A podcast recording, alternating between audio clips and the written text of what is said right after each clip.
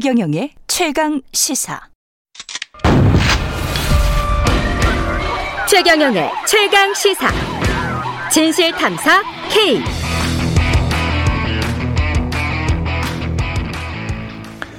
네, 뉴스 속 사건의 진실을 깊이 있게 파헤쳐보는 시간입니다. 진실 탐사 K. 오늘도 김준호 변호사 나오셨고요. 안녕하세요, 김준호입니다. 네. 최단비 변호사 나오셨습니다. 안녕하세요. 안녕하십니까? 예. 오늘은 난민법 인데 난민법을 우리가 난민 찬성하는 사람 있고 반대하는 사람 있지만 난민법이 어떻게 됐는지는 잘 모르잖아요. 그렇습니다. 제대로 좀 알아봐야 될 것 같습니다. 이게 시행된 것도 최근이었네요. 2013년이면. 2013년이 최근인 것 같지만 예. 그래도 굉장히 의미가 있는 게 예. 거의 아시아권에서는 최초다 이렇게 보실 아, 수가 그랬어요? 있어요. 예. 굉장히 이제 대한민국이 다른 나라 아시아권에 비해서는 굉장히 빨리 난민법을 채택을 했고요. 예. 원래는 이렇게 국제 간의 법 같은 경우는 조약, 협약으로 이제 체결을 하잖아요. 그래서 원래 난민 지원에 관한 협약이 있었습니다. 근데 협약을 기초로 해서 만들었고요. 이 만들 때에도 굉장히 난항이 있었어요. 음. 그래서 그 당시에도 반대도 있었고 하지만 이제 원래는 난민법이 지금은 굉장히 난민에 대한 인권을 위주로 하는 법이라고 알려져 있지만 처음에는 인권을 위한 법이 아니었어요. 네, 아, 그래요? 네, 우리나라 국경을 보호하기 위한 법이었어요. 처음에는. 아. 그러니까 이제 난민을 받아들이면 여러 가지 문제들이 생길 수 있으니까 그렇죠. 국경을 들어올 때 과연 이 사람을 난민으로 채택할 것인가에 관한 법으로 시작한 난민법이었고요. 근데 그것이 음. 이제 여러 가지 이제 뭐를 관련된 인권 변호사들이라든지 여러 걸 거치면서 현재 난민법에 이제 영향을 미치게 됐고요. 지금은 난민에 대한 인권을 보호하기 위한 우리가 생각하는 그런 법으로 채택이 되어 있는 상황입니다. 그러니까 이제 보충적으로 설명드리면 92년에 우리가 유엔 가입을 그때서야 하잖아요. 예. 그러니까 난민 협약이랑 난민 협약에 관한 의정서를 채택을 해야 되니까 음. 국제법의 형태로 이제 우리 법에 시행이 된 거고 그래서 예. 출입국 관리법에 조금 녹여내다가 음. 영 절차에 뭐 빠진 것도 많고 흠도 많으니까 좀 법을 따로 만들어서 체계적으로 규율하자 예. 이렇게 얘기했던 거고 뭐 진보 보수의 문제는 아니었던 게 이때 난민법 제정할 때 발의 의원, 대표 발의 의원이 황후여 의원입니다. 음, 네, 맞아요. 네, 국회의장 했던 그, 예. 국회의장이 아니라 부총리. 부총리 했던? 부총리하고 원내대표하고 예. 5선이셨죠. 예. 그리고 이게 이제 2012년에 통과되고 2013년에 시행됐으니까 음. 처음 발의 2009년. 그러니까 이른바 보수 정당 정부에서 만들어지고 입법된 법이었다. 국경 보호를 위해서라니까. 국경보다는 뭐 아니, 국제적 수준에서 의원의 발의안이 이제 네. 난민을 보호하기엔 인권을 네. 굉장히 그 많이 거죠. 근데 오히려 그만큼의 발의안보다는 네. 법이 제정이 못 됐어요. 좀 네. 후퇴돼서 법이 제정이 됐습니다. 그러니까 어쨌든 이건 진보 보수의 문제라기보다는 그냥 어. 기본적 인권 국제적 아. 보편적 국제 인권의 기준과 규율에 관한 문제다. 이렇게 좀 이해해 주시는 게 좋지 않을까 어떤 내용이 들어가 있는지 가령 저희가 이제 난민으로 신청을 하면 이 사람이 네. 진짜 난민인지 아닌지 네. 우리 법무부에서 뭔가 판단하는 어떤 절차가 있어야 될 것 같고. 그렇죠. 네. 어떻게 진행이 되는 겁니까 이거는? 이제 조사를 해서 네. 뭐 변호사의 조력을 받을 권리도 있고 예. 진술을 하고 이제 통역도 제공되고 여러 가지 기타 그 절차적 규정이 있는데요. 예. 기본적으로는 어, 이 사람이 이제 박해 가능성이 있어야 되죠. 아, 박해 가능성. 네, 박해 가능성이 있는데 그 가능성이 인종, 종교, 인종, 종교, 국적, 뭐 특정 사회 집단의 구성원, 뭐 아니면 정치적 견해, 예. 요런 걸로 이유로 박해를 받을 만하다고 인정할 만한 요 부분이 중요한데 예. 충분한 근거가 있는 공포. 이게 이제 국제법 국제법에서 다 쓰는 표현이고요. 충분한 근거가 있는 공포. 네. 요거 이제 난민법에도 규정이 돼 있는 겁니다. 이 경우에 네. 이제 근데 이제 그 나라로 돌아갈 수 없거나 돌아가기 싫거나 무국적 음. 무국적자거나 네. 뭐 이제 이런 경우에 이제 신청할 수 있는 거죠. 와, 이게 지금 정치적으로 뭐 악용되는 사례도 사실은 있었던 것 같은데 제가 취재했을 때 보면 어떤 외국계 스파이가 네, 난민으로 인정해 달라. 네. 음. 한국도 제가 사실은 한국 사례인데 외국계라고 지금 일부러 말했습니다. 음. 예, 하여간 그랬던 경우가 있더, 있었던 것 같거든요. 네. 그래서 이게 정확하게 구분하기도 쉽지 않을 것 같고 다른 나라들도 그 기준 이각 나라마다 다를 것 같아요. 네, 그러니까 예를 들자면은 네. 이번에 이제 아프가니스탄 이제 우리나라에선 특별 기여자이지만 이제 뭐 예. 뭐 난민과 관련되어서 이제 받았을 때 음. 이제 한 의원이 프랑스에서도 이제 들어왔는데 알고 봤더니 뭐 관련된 음. 그러한 사람들이 그러니까 그 스파이 같은 사람들이 네. 몇 명이 있어서 문제가 됐다. 또 이러한 얘기를 한 적이 있어요. 네. 그게 이제 알려 정확하게 확인된 건 아니지만 그러니까 음. 그런 걱정들이 굉장히 많을 수도 있잖아요. 근데 음. 기본적으로 우리 난민법 같은 경우에는 난민을 인정받는 게 굉장히 어렵습니다. 그러니까 난민 신청을 할 수 있다라고 되어 있는데 음. 신청 전에 이미 난민을 심사받을 수 있는 자격이 있는지를 먼저 확인을 해요. 그러니까 두 단계가 있어요. 아, 두 단계구나. 네, 그래서 예. 이제 우리나라 입항할 때 아니면 들어올 때 난민 신청을 미리 하는데 그때 난민을 심사할 수 있는 자격이 있는지를 미리 검토를 하는데 음. 그 심사 자격을 받는 것도 굉장히 까다로워요. 그 어, 뭘로 봅니까? 국적으로 봅니까? 그러니까 일단 대, 기본적으로는 뭐 예를 들면 뭐 당신이 제공한 서류에 허위 사실이 있는가? 뭐 이러한 아. 거를 묻는데 이제 예를 들면 외국인 같은 경우는 우리나라 말을 못 하잖아요. 그렇죠. 그럼 통역을 이제 아까 김준일 변호사님 말씀하신 것처럼 통역을 제공을 하는데 네. 이 통역이 제대로 되지 않아서 서류에 미비가 있다라는 이제 변호사들의 지적도 꽤 많아요. 그러니까 아. 그래서 이런 일단 심사 자격을 거치는 것도 굉장히 어려 오래 걸리고 이게 안 되면 또 이의 신청 행정 소송을 해야 되는데 음. 이게 한 4년씩 걸린단 말이에요. 심사 자격을 받는데도 그리고 나서 이제 난민을 신청을 할 수 있어요. 그럼 이게 신청이 되는 게 아니라 난민 신청을 할 수 있는 자격이 생기는 거예요. 아. 이것도 통과하는 게 이제 통계마다 다 다른데 우리나라 같은 경우에는 최종 신청에서 2% 밖에 통과가 안 되는 겁니다. 그 신청 자격을 얻으려고 해도 한 4년 네. 걸리고. 그러니까 일단 기본 난민법에는 예를 들면 우리가 난민으로 신청을 아까 말씀하신 것처럼 정치적, 종교적 박해가 있는데 네. 신청을 할 수 있어요. 근데 네. 거부할 수 있는 사유가 있어요. 예를 들면 외국에서 어떤 범죄를 저지른다거나 네. 강력 범죄 전과가 있다거나 거부를 할 수가 있는데 음. 그런 법이 없더라도 일단 기본적인 그 심사를 받을 수 있는 자격 자체를 얻는 게 너무 오래 걸리기 때문에 음.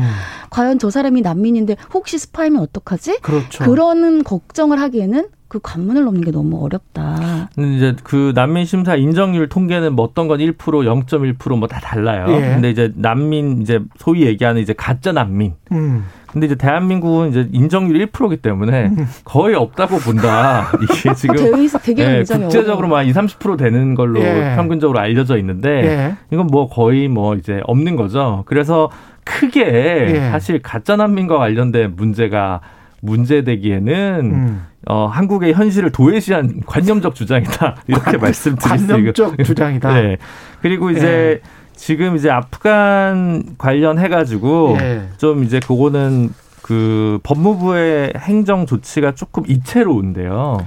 이걸 희한하게 했더라고요. 네. 예. 그러니까 지금 예. 대사관이나 뭐 코이카나 관련돼서 이제 협력했던 직원과 가족분들이 이제 몇백 명 들어오시지 않았습니까? 음. 이분들을 이제 난민법으로 규율을 안 하고 예. 출입국 관리법에 새로운 비자 형태를 음. 만들어 가지고 예. 이제 특별 기여자 뭐 이런 식으로 해서 이제 그 시행령 개정안 지금 입법 예고를 해놓은 상황이에요. 그래서 음. 그 F2 비자가 이제 영주 거주 비자인데 예. 거주 비자 비자의 하위 유형이 이제 여러 가지가 있습니다. 가목부터 카목까지 있었는데 타목을 신설해서 비자 아닌 그러니까 난민 아닌 것으로 좀 규율하는 이제 그 방안을 지금 쓰고 있고요.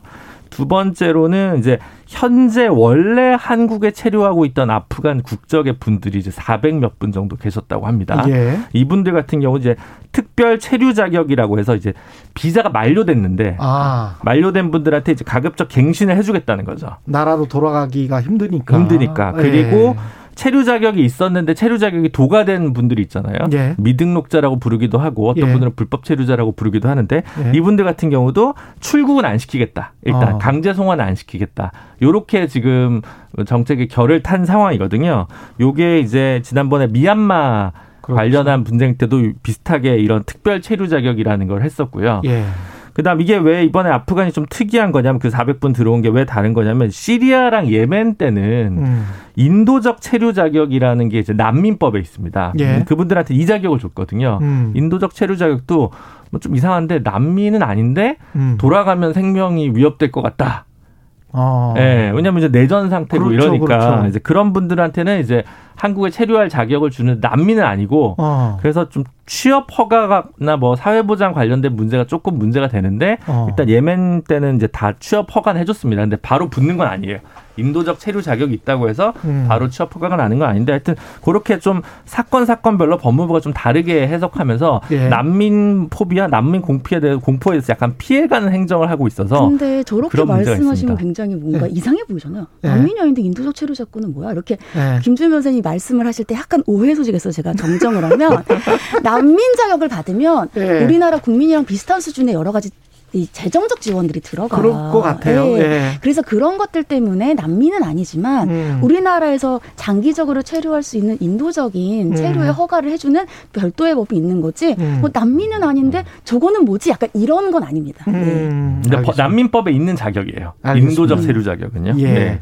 좀 5분 정도밖에 안 남았는데 네. 전자 그 팔, 발찌 있지 않습니까? 아, 네, 네. 이거 뭐 도주한 후에 여성 두 명 살해한 사건도 있었고 이런 비슷한 사건들이 계속 일어나고 있는 데요.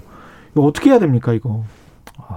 비극적인 예. 일이어서 뭐 예. 그렇긴 한데 이게 이제 제정한 지 10년이 좀 넘은 제도고 예. 이제 뭐 계속 문제가 조금 조금씩 돼 왔던 것 같습니다. 매년 음. 열몇 건, 스무 건 정도 이제 팔찌를 부러뜨리는 예. 일들도 벌어지고 아니 발찌를 찬 상태에서 성범죄를 다시 저지르거나 하는 일이 있는데 일단 법무부에서 모니터링 인력을 좀 늘려야 될것 음. 같습니다. 24시간 감시하는 건데 인원이 늘었어요. 많이 늘었어요. 2016년에 비해서 지금 100, 한 6, 70명 감시 인원이 있다가 지금 300명대로 올라갔는데 음, 예. 전자발찌를 찬 사람도 그만큼 늘었습니다. 그래서 1인당 평균에서 17인을 보고 있는데 아. 이게 24시간 본다고 생각하면 1인당 17인 한꺼번에 보는 인원은 더 늘어날 거라는 걸 짐작할 수 있겠죠. 그래서 다 지방에도 살고 그럴 텐데. 그렇죠. 그러니까 예. 이제 관리 인력을 좀 늘려야 될 것 같고요. 예. 법무부가 이제 범죄 예방 정책국 개색을 관리하는데 경찰과의 연계가 아직도 좀 부족한 부분이 이번에 또 드러나서 음. 그걸 강화하는 문제도 좀 있을 것 같고 또 이제 장치 자체의 견고함을 좀 여섯 번 그동안 개량을 했다고 해요. 근데 예. 한번 더 고쳐야 될 것 같습니다. 네. 이건 무슨 뭐 거의 철 같은 걸로 이렇게 딱 잠궈 놓으면 안 됩니까? 아니 근데 이게 예. 이번 사건 같은 경우에도 예. 이 사람이 그 자기가 살고 있어야 되는 지역이 있어요. 거기를 벗어났어요. 예. 두 번이나 이 사건 전에. 오. 근데도 제대로 관리가 안 된 거거든요. 저희가 미국 드라마 같은 걸 보면 네. 정말 자기 집에서 1미터만 벗어나도 경찰이 바로 출동하잖아요. 아. 물론 미국 드라마니까 그게 진짜 미국 현실이랑 다를 수도 있지만 예. 그러니까 그만큼 관리가 안 되고 있는 거예요. 음. 그리고 제가 어제 이제 이 제, 제도를 이거 이거를 주제를 보고 다 공부를 하고 있는데 2020년에 법무부에서 전자 이 발찌를 발찌. 새로 더 강하게 하겠다고 광고를 엄청 많이 했어요. 2020년도 1년 전에 1년 전에 굉장히 강화했다. 우리는 네. 이거를 사람들을 인력을 늘렸고 위치 위치 정보를 바로 추적할 수 있고 이거를 어. 홍보를 엄청 많이 했더라고요. 예. 근데 1년 후에 이런 게 벌어졌잖아요. 어제 법무부 장관이 했던 얘기가 음. 뭡니까? 더 훼손을 하지 않도록 하겠고 경찰과의 관계를 돈도해야겠다. 이거 매번 하는 얘기거든요. 왜 아직도 못 하고 있습니까? 저는 그게 이해가 안 갑니다. 진짜 아니 전자 발찌를 어떻게 좀 경량이면서도 그러면서도 아주 강한 그런 특수 소재 같은 거 있지 않습니까? 도저히 뭐 어떻게 조, 조선소에서 용접공이 그 풀지 않으면 안 되는 정도 수준으로 이게 그 훼손의 문제가 아니에요. 예. 자기가 훼손을 하거나 예. 이게 충전을 하게 되어 있거든요. 예. 아니면 위치를 벗어나가 있을 때 바로 집행을 할 수 있는 게 있어야 되는데 그거를 못 한다는 게 저는 문제라고 생각을 해요. 그러니까 그때도 왔을 때 문을 못 닫다. 사람이 있을 때 우리가 못 들어갔다. 아니 이게 지금 전자발찌까지 차는 거면 강력범죄 그렇죠. 처벌에 관한 법률에 의해 전자발찌까지 차는 사람이 이 사람은 신상공개는 안 돼 있습니다. 왜냐하면 신상공개 법률이 되기 전에 전자발찌를 찬 사람이거든요. 음. 신상공개 되어 있지 않지만 보호감찰은 받고 있는 사람이란 말이에요. 그렇죠. 그런데 이 사람이 지금 여성 두 명을 살해했어요. 그 전에 왜 경찰이 이 집을 수사를 못 들어갑니까 원래 법적으로? 아, 이제 근데 최초에 이제 문제가 됐던 그 야간에 이탈한 경우는 2, 30분 안에 다시 집으로 돌아온 걸로 돼 있었어요. 예. 그러니까 뭐 큰일 없겠었다라고 생각을 했던 거고. 예. 그다음에 이제 그 첫 번째 살해 사건이 일어나기 후 날은 후에 발찌를 훼손했습니다. 아. 그러니까 사실은 뭐 발 전자발찌 관련 문제와 별도로 예. 첫 번째 살인을 막는 부분은 좀 어려운 부분이 있었겠다라는 생각이 들고요. 음. 훼손하고 나서 이제 체포영장을 뭐 저기 신청하는데 좀 늦어지거나 검찰의 협조가 좀 늦어졌던 부분이 지금 언론 보도를 통해서 좀 드러나고 있는 부분이 있는 것 같고요. 예. 수색을 했는데 이제 차량을 렌트했다가 또 차량을 버리고 도주하는 과정에서 또 입건하거나 체포하는 좀 시간이 걸리고 결국 본인이 자수해서 지금 된 거 아니겠습니까? 그래서 그런 부분에서는 경찰과 법무부의 협조 체계가 분명히 비판받아 마땅하다. 전자갈치를 끌었는데도 불구하고 체포영장을 또 뭐 이렇게 신청을 해야 돼요? 왜냐하면 전자발찌를 훼손하면 그 전자발찌와 관련된 법률의 위반이기 때문에 영장을 해야 되긴 하는데 네. 왜 비판을 받냐면 두 번을 이제 그법 위반한 것도 있지만 네. 아시는 그 관련된 분이 이 사람이 요새 이상하다라고 그 얘기도 했어요. 아. 근데도 집안에 못 들어간 거. 그리고 이미 경찰이 두 번째 출동했을 때는 그 집안에 시신이 있었습니다. 음. 집 안에만 들어갔었으면 시신을 먼저 발견할 수 있었어요. 그랬네. 근데 자수하고 나서 알게 그것도 자수하고 나서 한 명은 한 명의 시신은 차에 싣고 한 명은 집에 있다고 얘기해서 알게 된 거거든요. 이거는 글쎄요, 더 이상 이렇게 언론적인 문제, 훼손을 하지 않게 하겠다, 경찰과의 음. 공조를 하겠다라는 걸로 끝날 문제는 아닌 것 같습니다. 그 당이 그 경찰이 좀 더 적극적인 대물적 음. 강제 처분을 했으면 될 문제기도 했는데 그러네요. 현장 경찰의 그 담당 경찰의 판단이 좀 아쉬운 부분이 분명히 있는 것 같습니다. 예, 네. 알겠습니다. 여기까지 하겠습니다. 지금까지 진실탐사 K 김준우 변호사 최단비 변호사였습니다. 고맙습니다. 감사합니다. 감사합니다. KBS 일라디오 최근의 최강시사 듣고 계신 지금 시각은 8시 46분으로 향하고 있습니다.